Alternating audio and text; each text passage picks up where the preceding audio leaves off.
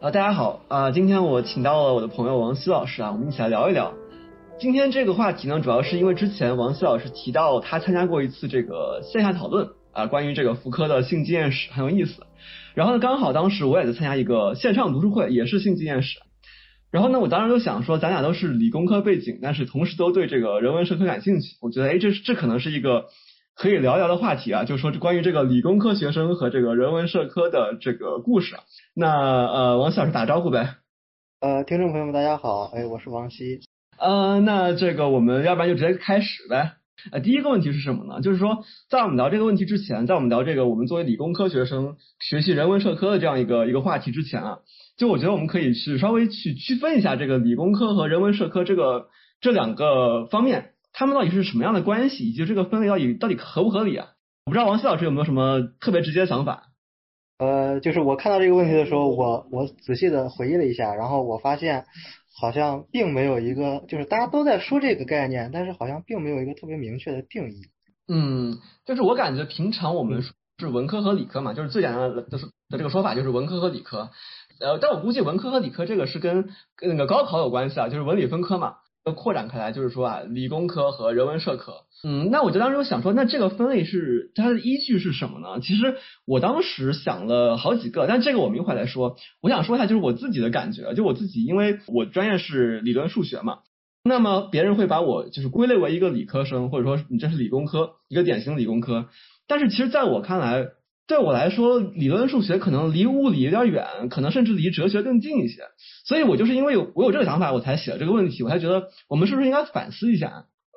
为什么我会这么想呢？就是我会觉得因为我学的是理论数学，那理论数学其实它有一个特点，就是说它不需要去对实际的世界负责，就是我只需要去考虑，比如说我们可以随时考虑一个什么无穷维空间啊，我们也可以考虑一个数学的一个构造啊，我们不需要管这个东西它是不是真实存在。那么我觉得在这个意义上其实跟哲学有点像，就是我们可以去更抽象的更自由去讨论一些理论。而在我看来，我会觉得像物理这些学科，他们是无论怎么做理论，最后还是要解释现实世界，所以我会觉得他们就是更加受到现实世界的限制，就是数学跟哲学更近一些，跟物理更远一些。我不知道王希老师有没有什么想法。其实我想了两个例子，就是不太好界定的这个学科，一个就是你说的一个数学，还有一个就是心理学。啊，展开讲讲呗。啊，对，就是因为我之前考虑的就说是这个理工科就是研究的就是客观世界，然后人文学科呢就是研究和人有关的东西。但是我后来感觉就说是数学好像两个都不属于，因为数学就是它也不研究客观世界，它也不研究人，它是一个比较抽象的东西。然后心理学呢就说是他好像是研究人，但是他研究的方式呢好像就是把人当做一个这个就是一个系统，就是怎么样去让它正常运行，这种感觉至少是我接触到的这个心理学它的研究方式。对，就我感觉因为心理学我们当然会把它看作是社会科学嘛，其实这也是我自己的想法，就是我自己的感觉是每一门社会科学好像都是一个谱系，然后在一端呢是这个很接近纯科学的，然后另外一端呢很接近这个特别人文的。比如说像心理学的话，我就会觉得那我们今天比如说用这个神经科学去研究心理学现象，那这可能是更接近科学的，就更硬核嘛。然后另外一端呢，比如说像那个什么精神分析啊，然后心理治疗啊，那个方面好像又是更人文一点。反正我是有这种感觉。其实包括像那个经济学，它一端的话可能是非常非常理论的，其实里面都有很多很多数学嘛。比如说你在美国读这个经济学的话，你至少要先学过数学分析吧，就你得学会怎么弄这些函数，那这是很数学的。但另外一方面呢，就是经济学它也有这个另外一端，可能是比如说政治经济学，就研究这个政治经济这个相关的关系，包括像马克思啊什么，他们其实也是有跟经济学相关的东西的。所以我就会觉得好像每一门这个社会科学都是一个谱系，它连接着这个硬核的这个纯理工科或者说纯科学，另外一端呢好像是就是很人文的东西。我不知道是不是这种感觉，我也不知道说对不对啊。像我刚刚讲的，我的专业是这个理论数学嘛，要不然王希老师讲讲你的专业呗。其实我的专业没有什么太大的争议性，因为我是学电子信息科学的。然后这个的话就是比较纯粹的工科。什么叫工科呢？其实我还挺好奇的，就是你作为一个工科学生，你怎么看待就什么叫工科？工科的话，你觉得就是工科，就是想把工科和哪一个概念区分开？怎么说呢？就因为我其实接触工科接触的很少，然后我就会觉得，因为就是工科嘛，工这个字就让我想到工程，包括英文是 engineering， 然后是说是造东西、建东西。其实我觉得这样子说啊，就说是你要问工科的话，我觉得更大的可能就是你希望把它和理科去区分开。对，然后我的感觉就是说是理科的话主要研究认识世界，然后工科的话研究改造世界，就大概是这么个意思。对，能举一两个例子吗？举一个例子，就比如说我们那个我学电子信息科学，主要研究的是雷达，然后雷达的话就是说是现在有一个这个飞机，然后逐渐接近了，那么你现在有一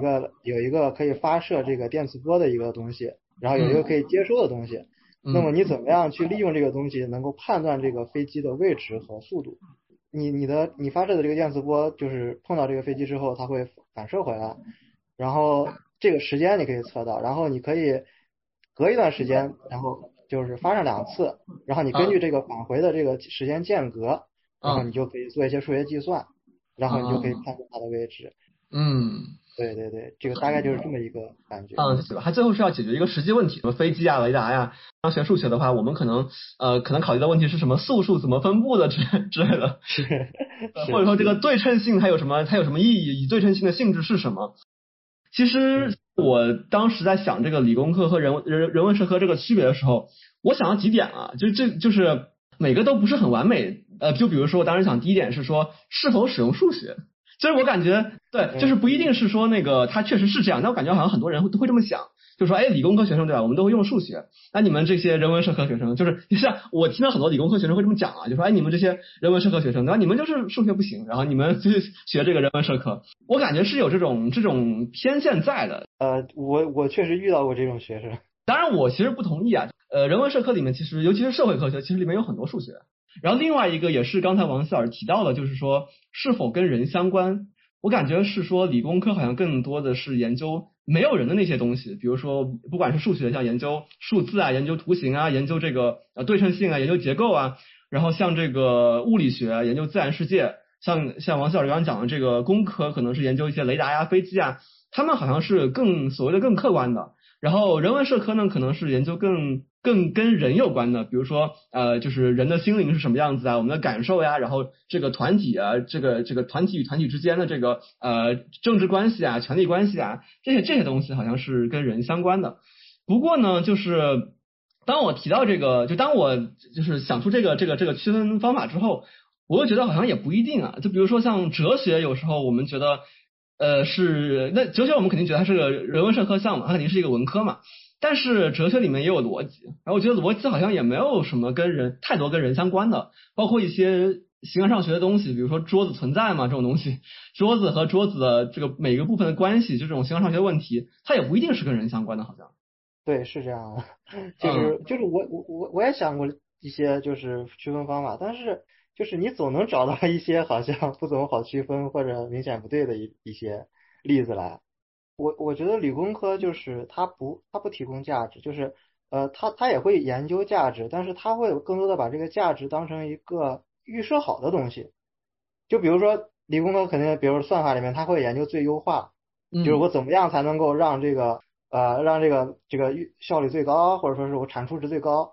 但是这个价值是它的已经设定好的，我们只需要通过去研究这个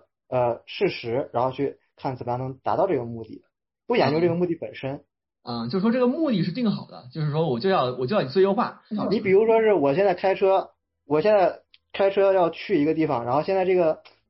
晚高峰可能有点堵，那你现在就要考虑，就说是那我到底是走最快的路线呢，还是要走最近的路线？这个就是这个理工科就不会研究，但是理工科就是你告诉他我要走最快的路线，或者你要告诉他我要走最近的路线，他就可以用他的方法去告诉你应该怎么走。对，或者说风景最好的路线，对吧？你这个目的，这个是理工科不管的。对，是。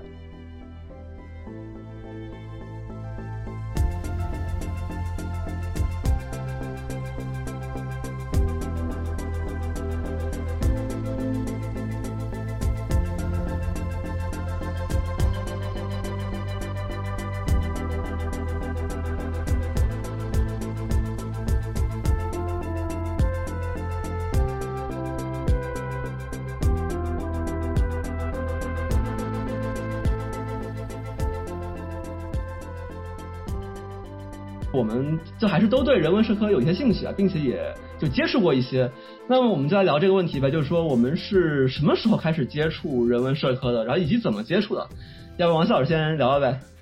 好，就是我接触人文社科比较早啊，就是因为我家庭，就是我父母都是高中的语文教师，所以说是我在小时候就会接触就是中国文学的很多东西，然后也会有一些中国历史，然后但是西方的可能会相对少一些。大学的时候可能会开始看一些西方的社会学或者说是这个文学之类的，然后研究生开始看的那个西哲，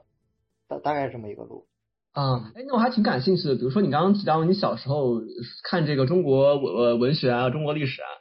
就我总觉得就我当时小时候也看过一些就中国的这个文学，就包括像这个四大名著嘛，我好像就是把它作为故事来看的，就好像没有那么多学术性的东西。我不知道当时王鑫老师你是怎么，就你当时什么感觉？我是会就是自己看，然后自己看的时候也会当成故事，但是父母有时候会就是在我看之后会跟我聊一些问题，这些问题肯定没有就说是文学理论那么高的那个层次，也就是可能就说是一些对这个内容或者对一些其中一些价值判断呀，一些比较简单的问题，然后做一些讨论。那如果就是你刚刚说到你大学就本科和包括之后研究生的时候，可能接触一些就是我们今天来说可能更严肃的更学术的这种人文社科，那当时是有什么契机吗？就是因为你也不是这个专业的学生，为什么会学这个方面的东西呢？这个其实就是从小的环境的一个影响，就是我觉得这些东西还挺有意思的，而且对这个生活也有一定的帮助，就是可以提供一些视角。因为那个环境就是我是在那个西安电子科技大学读的本科，然后这个学校的特点就是可能85%以上的专业都是纯工科的专业，就说是成天就是看那些代码啊、什么电路板这些东西，就还是感觉有点枯燥啊。就是想对，就是换一个东西可以调剂一下，刚好之前也对这个有一些兴趣。明白。所以我大一的时候就，因为我们当时那个选修课主要是大二开始开嘛，然后大一的时候有去蹭一些，比如说中国哲学史、唐诗宋词鉴赏。那个晚上的那个课有时候就听一听。那你刚才最后讲的就是之后可能还接触一些像西哲啊什么的，这些是你在课上学的吗？还是你之后就自己看的了？没有，这个主要是自己看的，因为我大二以后应该就没有上过这方面的课。明白。对，那我来讲讲我呗，就是其实对我来说好像我好像没有一个特别明确的节点，我也是很小的时候就对这些问题感兴趣，就是我可能会比较喜欢刨根问底嘛，就是那种这个问题它到底是为什么呢？但是当时就是你问家长，比如说这个为什么我们要交税？因为其实我记得我第一次听说我们要交税的时候，我是觉得非常奇怪的。我当时觉得我上班我赚的钱为什么还要交税呢？当时我就问家长，然后问这个家人嘛。他们当时会给我一些答案啊，就是说这是因为你在这个社会里面你是公民，你是国家的一份子。但总是当时就是好像这些问题没有能够很好的被回答，总之当时我没有很满意。然后我记得印象非常深，就是我初三的时候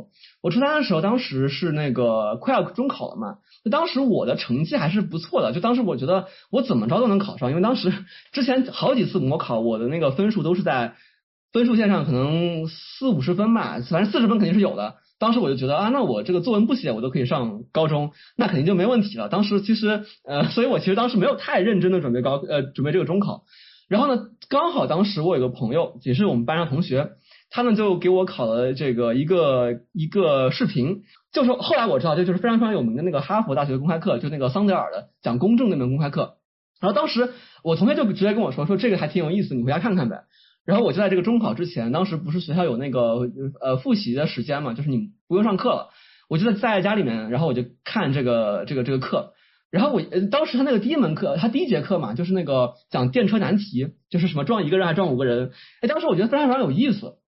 关键在于什么呢？关键在于就这是我第一次真正知道什么是哲学。就我之前可能听过哲学，但是你知道如果你没有一个特别好的人带你的话，如果你就看这种网上的文章啊，或者平常听家人说啊，或者听大人们说啊，你可能就觉得哲学就是什么鸡汤啊，就是哲理啊，就是哲思啊，就是佛学啊，就是人生道理啊，就是这种什么小故事大道理人生经验啊。就我看了桑德尔的课之后，我第一次知道，哦，原来哲学是研究这些问题的，而且这些问题都是我以前困惑的问题，然后我不知道该怎么回答，然后并且当时我收到这个我家人的反馈都是说啊，这个问题根本就不重要，或这个问题你想干嘛呢？然后所有这些东西，所有这些我之前困惑的没有得到解的问题都可以归为一个集合，这个集合就是哲学。当时我非常震撼，当时我其实真的是非常震撼，我说啊，原来哲学是关于这个的。哎，那就相当于你初三之前就是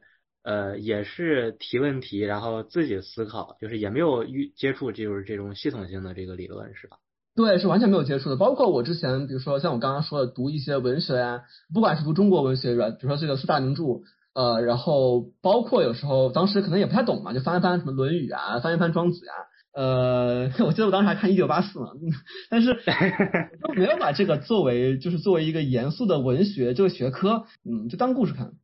我记得好像我当时应该是有初中的时候吧，我在我们学校那个阅览室里面，我找那个挪威的森林，但说实话我当时就是因为就是你打开阅览室的书，然后你就知道那本书里面有几页就被翻得特别黑，然后你就知道这个可能是什么、对，就是这个尺度比较大的描写，然后我当时也会看这个，就完全没有把这个作为文学去看，可能就是一些好奇当故事看。哎，那个就是我还是想问一下，就是你说是你这个初三之前就是你会自己刨根问底儿，那你除了就是你如果有个问题，比如说是我们为什么要交税，然后这个问题，然后你在父母那儿没有得到一个好的解释，那么你后边的话就是你会自己想，还是说是会去问别人？说实话，我大部分时候就是自己想那么几下，没有什么结果就放弃了，就是因为就没有和同龄人讨论的这个对，或者说讨论可能很少很少。怎么说呢？就是我刚刚讲嘛，就是我当时其实我不知道这个问题是可以问的。你跟你家人说之后，你家人可能会说啊，你问这个问题干嘛要问这个问题的？这个问题很奇怪。我其实就觉得那可能是我有问题，这可能是我想很奇怪的问题，这个问题就不该被问。因为我刚刚讲的就是我当时真的是我看了这个桑德尔的课之后，我才真的感受到，就是我不会怀疑自己了，我就会觉得这个问题是合理的，还应该被问出来，还可以被讨论。明白。对，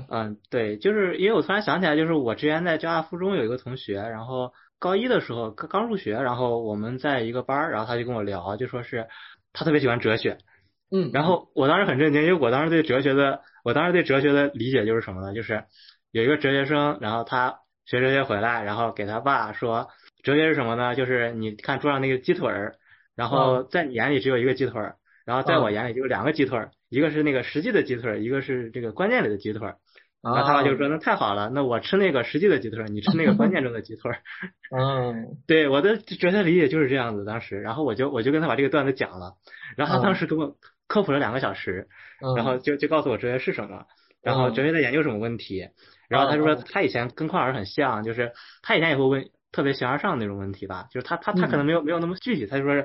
啊，这个宇宙是什么样的，或者说是这个人的意义是什么，我们活着为什么要活着呀，就是问这种特别抽象的问题。然后他父母可能给他的回答也不是特别满意，但是他们父母可能就是会给他介绍这个哲学的一些东西，然后他就发现这个东西很好。他当时已经，我感觉他当时的阅读量已经不小了，那时候才高一。你刚刚其实讲那个鸡腿那个事儿，我觉得我特别能够感同身受。其实我在这个初三之前啊，我对于这个哲学理解就是很类似，可能另外一些就是比如说啊，这个桌上有这个有一个杯子啊，这个杯子里面有半杯水啊，有些人觉得这是啊半空，有些人觉得是半满，这就是哲学啊，不同的角度去看这个杯子，看到不一样的东西啊，这就是哲学。就是当时什么那种什么小故事大道理嘛，看这种人生智慧，就那种鸡汤。对。然后，但他们就会把这个哲学就把这个什么哲思智慧、人生智慧，然后还配一个什么那种荷花的一个图。所以就是当时我看到那个桑德尔那个课，确实对我来说是一个巨大的解放。我觉得哇，这个真太了不起了，我真的是看到一个全新的世界。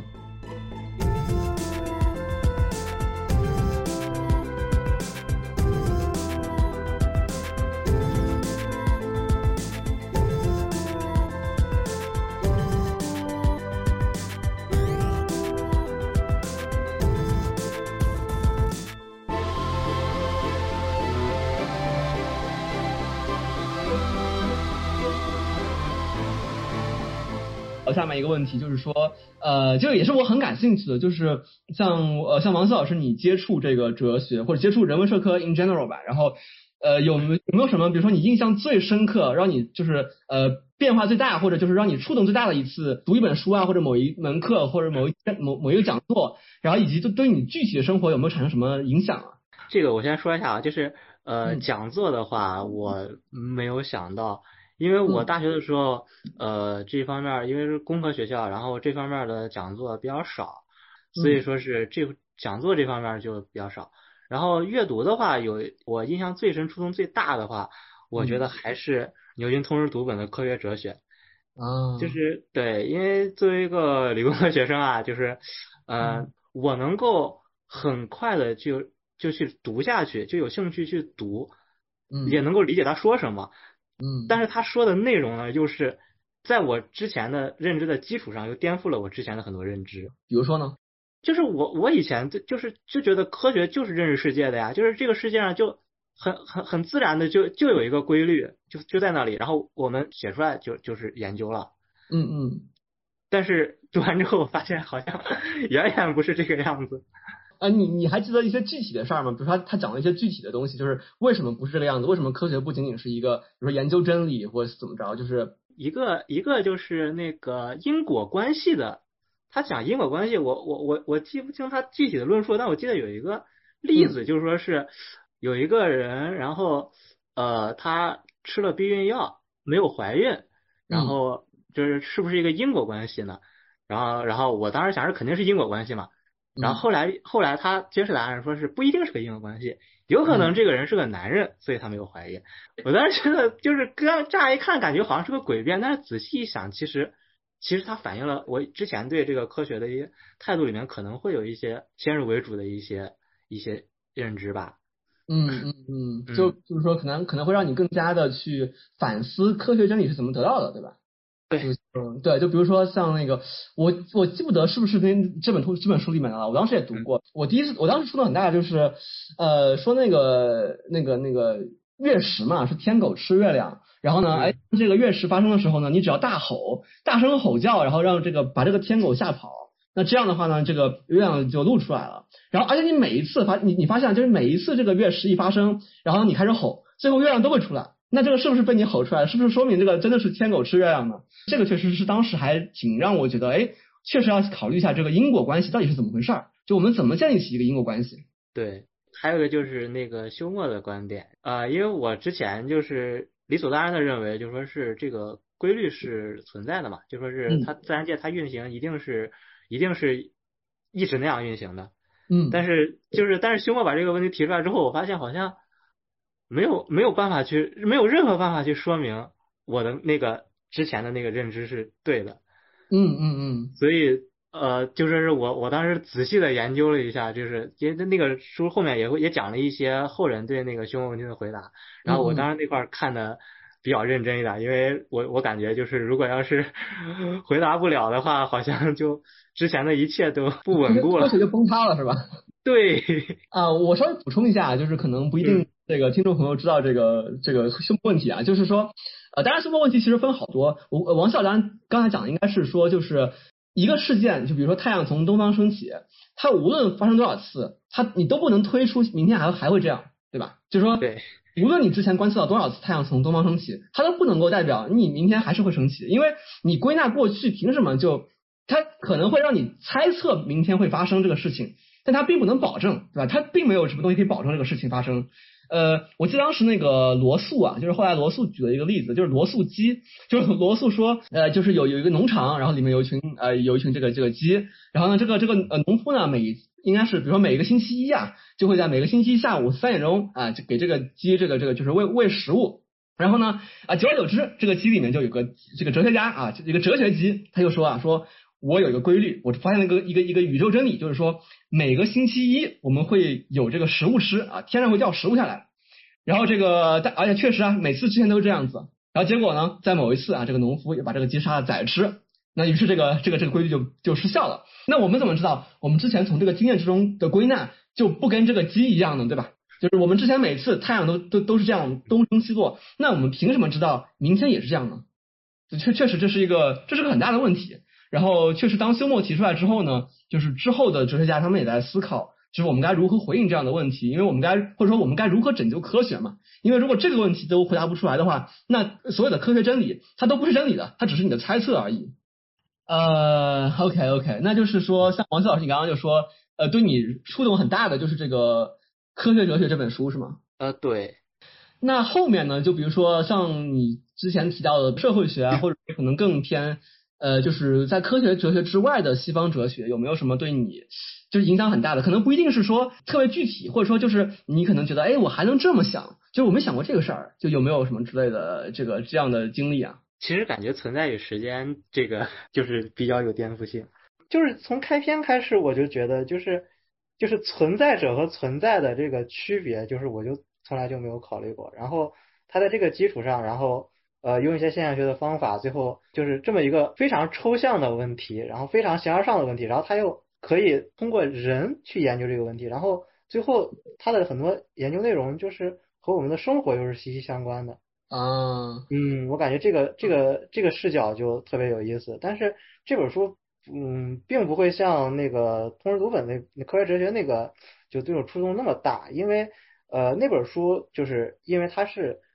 承前启后吧，就是因为我之前就是学这个理工科，然后就是有一套非常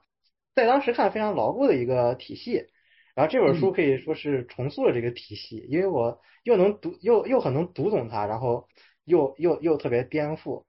之后再读的话，可能就是在之前的体系上就是加一些比较新的视角，就是这个世界居然这个问题居然可以这么看。明白。你刚才把这个《科学哲学》这本书放在一个很关键的位置，是因为它是一个转折点，或者是一个承前启后的一个连接点，对吧？它就让你感是对，我明白。其实就是我想举的例子，就是我想说我自己的例子，其实也是一个转折点，一个承前启后的点啊。这个就是尼采，这个是我大二下学期的时候，当时读尼采，当时是因为我们学校有这个通识课嘛，就是无论你是什么专业的，你都得学这个哲学啊、文学啊什么的。大二下学期是要读尼采，当时我们读的是这个尼采的那个道德谱序学啊，就是那个Zur Genealogie der Moral。就是为什么这个书会给我一个很大的转变呢？就是这么说，因为你看像我和你现在就是我们互相称老师的，因为其实我们认识是在知乎上认识嘛，而且我们是因为数学认识的。那我其实之前是王老师知道嘛，就我是非常喜欢数学，其实我当然我现在还也是很喜欢啊。就我之前对于数学的理解是什么呢？就是说它是一个永恒的真理。什么意思呢？就是说比如说啊，我记得当时我读那个几何原本嘛，就是我中学的时候读几何原本，当然我没有读完啊，因为确实东西太多，命题太多了。但我印象很深，就是说它最开始不是有5个公理、5个公设嘛，都是很基础的东西，比如说什么直角都相等啊这种东西，都是一些很基础的、很显然的东西。然后呢，他们就是他这个书啊，他一步一步往后推，这整本书的最后一个命题是什么呢？是说只存在5种正多面体，就是那个正多面体嘛，就是那个立方体啊，就是那个就是正六面体嘛，然后正四面体是那个三棱锥嘛，然后还有3个是那个正8面体，是2个倒扣的金字塔，然后还有正12面体和正20面体。它就最后一个命题是它证明了总共只存在这5种正多面体，并且呢它还给出了那个尺规如何把它们画出来。当时我是非常震撼的，就是说一个是就震撼也有好几个层面嘛，一个是说就是你能从那么简单的公理推到这么复杂的东西，我觉得这本身非常了不起，它每一步都是如此的确凿，如此的确定。然后另外一个呢，就是说这个命题它是如此的正确，它是超越时空的，因为几何原本是公元前300年左右嘛，那我们已经隔了这个2000多年了，到今天为止这个事情还是对的，而且它跟当时欧几里得那个书写书的时候就一样正确。我就觉得这种东西它是超越时空的，它超越历史的，它是一种永恒的真。我当时觉得太了不起了，我当时觉得就是这种冲击就让我觉得这个人世间的事情根本就不重要了，你知道吗？就是对，而且他都不是说这个世界上有只存在5种正多面体，他说的是任何一个世界都只有5种正多面体，它是超越这个可能世界的。就比如说我们今天讲这个物理常数啊，我们这个世界比如说这个万有引力常数可能是这个常数，但是你也可以想象出另外一个世界，它可能这个常数就不是这个常数。但是数学不一样，就是任何一个你能想出来的世界，你只要是这么定义这个什么正多面体的，它一定就只有5种这个正多面体。我当时觉得这个太了不起了。所以徐光启也很震撼。所以当时就是这个其实就是后来那个就是我知道那个柏拉图嘛，就这么想，就柏拉图就说这样的世界是叫理念世界，它是一个永恒的世界。在这个柏拉图看来啊，就这个理念世界比现实世界更加真实更加完美，因为它是永恒不变的。而我们世界呢只是对于理念世界的一个模仿啊，就比如说就是理念世界里面存在一个完美的圆嘛，但我们现实世界里的每一个圆都是一个模仿。然后柏拉图认为那个理念世界是最好的，是一个最完美最真实的一个世界。对，然后那对我讲这个就是说我之前呢对于数学就是这么想的，然后以及我之前就觉得那我对吧，我为了数学我可以就是用我一辈子的时间去研究它，然后我根本就不 care 这个真实世界什么样子。然后这就一直都是这样的，直到我大二下学期当然读了尼采。当然尼采可以讲很多啊，就是我们今天也不是为了讲尼采，就是我讲就是我自己当时对尼采对我的冲击是什么。就是非常具体，就是那个《道德谱系学》这本书，它分为3篇，然后其实呢，对我影响触动最大的一部分就是这个第3篇的第11节，我还专门重新翻了一下那个具体这个位置。那一言以蔽之啊，就是尼采当时是怎么颠覆我之前这种想法呢？就我刚才讲，我之前认为啊，数学非常美好，数学是一个更永恒的、更真的、更理想的一个世界啊。那为了那个世界啊，我可以去，就是我觉得那个世界更美好，我觉得人间世界根本不重要啊，那个世界可以让我就是付出一生的时间去研究。然后呢啊，尼采在这个《道德谱系学》第3篇第11节里面，他就说了一个这样的事儿。他当时他就描绘了一群人啊，叫这个禁欲主义僧侣，就是这个 ascetic priest。当然他说这个禁欲主义僧侣呢，其实也包含了，就是我觉得或者你可以把它理解为就包含了这种研究学术的搞学术的人，研究这个就是学者，研究这些问题的人，包括这个柏拉图啊。那尼采是怎么说呢？他说你们这些人啊，认为存在一个更美好的世界，那个理念世界，那个永恒更真的世界，那个更完美的世界啊，你们以为那个世界更完美更真啊，其实根本就不是。你知道你们为什么会搞出一个这样的美好世界吗？是因为什么呢？是因为你们太弱了，是因为你们是弱鸡，是因为你们太菜了。什么意思呢？就说啊，说你们为什么把一个理念世界，一个数学世界夸那么好，不是因为那个世界真的很好，而是因为你们这么想，是你们想借此，就是借这个理念世界，借这个数学世界来否定真实世界，来排斥真实世界的。而这就是为什么呢？是因为你们在真实世界里面太弱了，是因为你们在真实世界里面没办法做你们想做的事情，你们痛恨真实世界，就有种那种吃不到葡萄说葡萄酸的感觉。那么你们在真实世界里面充满了这种这个就是挫败，于是你们要否定真实世界，你们要这个用一个更美好的世界去否定，去打压这个真实世界。尼采这个就说你们不能在真实世界里面征服其他人，于是呢你们构建出一个更美好的世界，用那个世界来征服真实生活本身。当时就是这个话看得我真的是特别特别的痛苦，就我第一反应其实非常生气，我就觉得我靠，尼采你怎么会这么说呢？对吧？你怎么会就是我之前整个世界观都是认为那个世界是如此的好，然后尼采就是整个这句话就把我这个就摧毁了，就是把我这个连根拔起。我第一反应是非常愤怒的，但是我又有点就是说我隐约又觉得好像他说的很对，或者说呢他，所以我当时真的是。那我这边找了一下他那个原文啊，就是这个我读一下啊，就是《道德谱系学》第3篇第11节，他说他说是那个禁欲主义者嘛，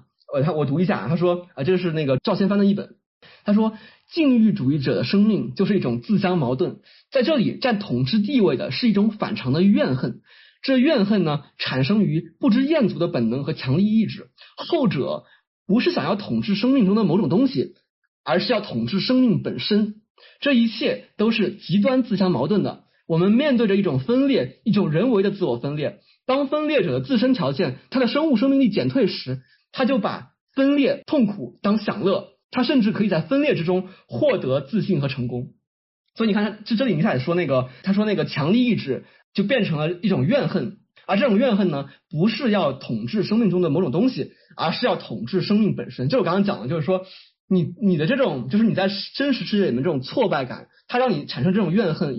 以至于就是你想否定这个真实世界，而不是说你在真实世界里面战胜别人，你是想就是战胜或者征服这个世界本身，你要把它否定掉，你发明出一个更好的一个世界去否定真实世界。所以尼采就是这个意思，他认为这是一种自我分裂了。当然这个具体可以说的更多了，但总之就是尼采当时在我眼中就是说，他就指着我鼻子骂，就说你知道你为什么喜欢数学吗？就是因为你太弱了，就是你在真实世界里就是个弱鸡，你没有办法战胜别人，于是你只能逃避到一个就是一个幻想世界里面，而且你还把那个幻想世界说得很好，为什么呢？不是因为它真的好，而是因为你在真实世界里面太弱了。然后我当时真的是非常非常痛苦，就是 seriously， 我当时真的是读哭了。然后那段时间我是非常非常的怎么说呢，就陷入一种对之前世界观的一个巨大的怀疑里面。就是我觉得我之前的整个世界坍塌了。然后我记得当时还是这本书啊，这本书尼采在这个前言里面就说，他说你根本就没有读懂我的书，除非你被每一句话都深深刺痛，也被每一句话都深深鼓舞。我觉得这 exactly 就是我当时的情况。我当时真的是，我面对这个文本，我记得还是个周末，就是我花了20个小时，毫不夸张，那个周末我花了20个小时，我就读尼采这本书。我当时觉得，一方面我非常痛苦，但同时我又非常激动，就是我从来没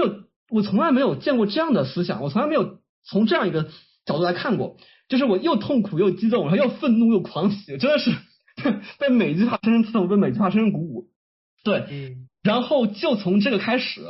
我就再也不可能回到我之前那个样子了，就我再也不可能像之前那么看待数学了。我就觉得那真实世界很重要，我需要在真实世界里面做一些事情，我需要更加的去投入到真实生活里面。当然这不代表就是说我就从此对吧，我就退学，我就再也不学数学了，当然也不是，还是很喜欢数学。但是确实就是这一次就尼采这本书，它就让我反思我之前的很多想法，也是从这个开始我就开始接触，就是说因为尼采他其实当时也算是这个德国哲学包括这个浪漫主义这个谱系里面的嘛，然后我就开始觉得我要读一读这方面的东西，包括之后读海德格尔其实也跟这个相关，所以就是而且我就再也回不到我之前那个状态了，就是说我觉得数学就是那个最理想的柏拉图式的一个美好世界，所以这个确实是我一个特别大的转变。匡老师这个转变还是比较有戏剧性。对，我真的是我就是那种彻底对于之前的怀疑，然后你当时就是你在接受尼采之前，你是很不愿意去做这个转变的，你就很不愿意承认自己是这样的，对吧？你就很不愿意做这样的一个自我批判。对，然后当然就是说到后面，我当然后面还有很多其他的这个就是启发了，就是我看很多其他东西，比如说什么谱系学啊，包括后面什么文化工业的批判啊，包括哈贝马斯什么就是系统对于生活世界的区分啊，当然还是有很大的启发，有很大的改变。但是我觉得就是。就承前启后来说，我觉得毫无疑问尼采是那个就是 the most important figure， 就是说那个最重要的事情，对我来说最重要的那个人，尤其是这本书。对，所以其实我对于尼采包括对于道德谱系这本书是有很大的这个，就这本书在我心中有很特殊的地位的，就我觉得就是一个人生转向。对，我感觉如果要是综合考虑咱俩的这个情况的话，就是感觉哲学就是它会颠覆你的这个观念，然后再帮你去重塑。对，它是会让我们反思我们之前的这个，就是我们以为理所应当的事情，或者我们觉得毫无疑问是正确的事情，对吧？对。而且确实很多时候是挺痛苦的，就是反正对我来说吧，就是你得接受你之前可能想都是错的。它不仅对我来说，它不仅是一个对错的问题，就是因为你之前这么想，所以你的整个生活是围绕这个来建构的，或者说你是这么来理解你的生活的。当你这一点被挑战的时候呢，你就会陷入一种全面的对于生活的怀疑。反正我是会这样，就至少尼采这个显然是让我对于整个世界都产生怀疑。对，我感觉你之前那个状态其实已经是对那个理念世界是一种信仰了已经。对。然后这一本书就让它崩塌了。是的，确实。对，所以我觉得就是我之后，我觉得我当时也跟那个就教授也聊过嘛，就说为什么这本书对我有这么大的影响？为什么并不是每个人读这本书都有这么大的这个触动？那也是因为我状态不一样嘛，对吧？可能我之前处于一个特别，比如说就 exactly 就是尼采批判那种人，所以我一读这个，每一句话都戳中我的，就是像个刀一样扎进我的内心。对。当然可能我觉得还有一些其他因素嘛，比如说我当时可能状态也不是很好啊，我可能需要一种改变，当时然后刚好尼采这个也是一种推动力，让我觉得我可能确实需要彻底的反思一下我之前的生活了。对，就反正各种各样的原因吧，导致就是这本书确实是一个很大的转向。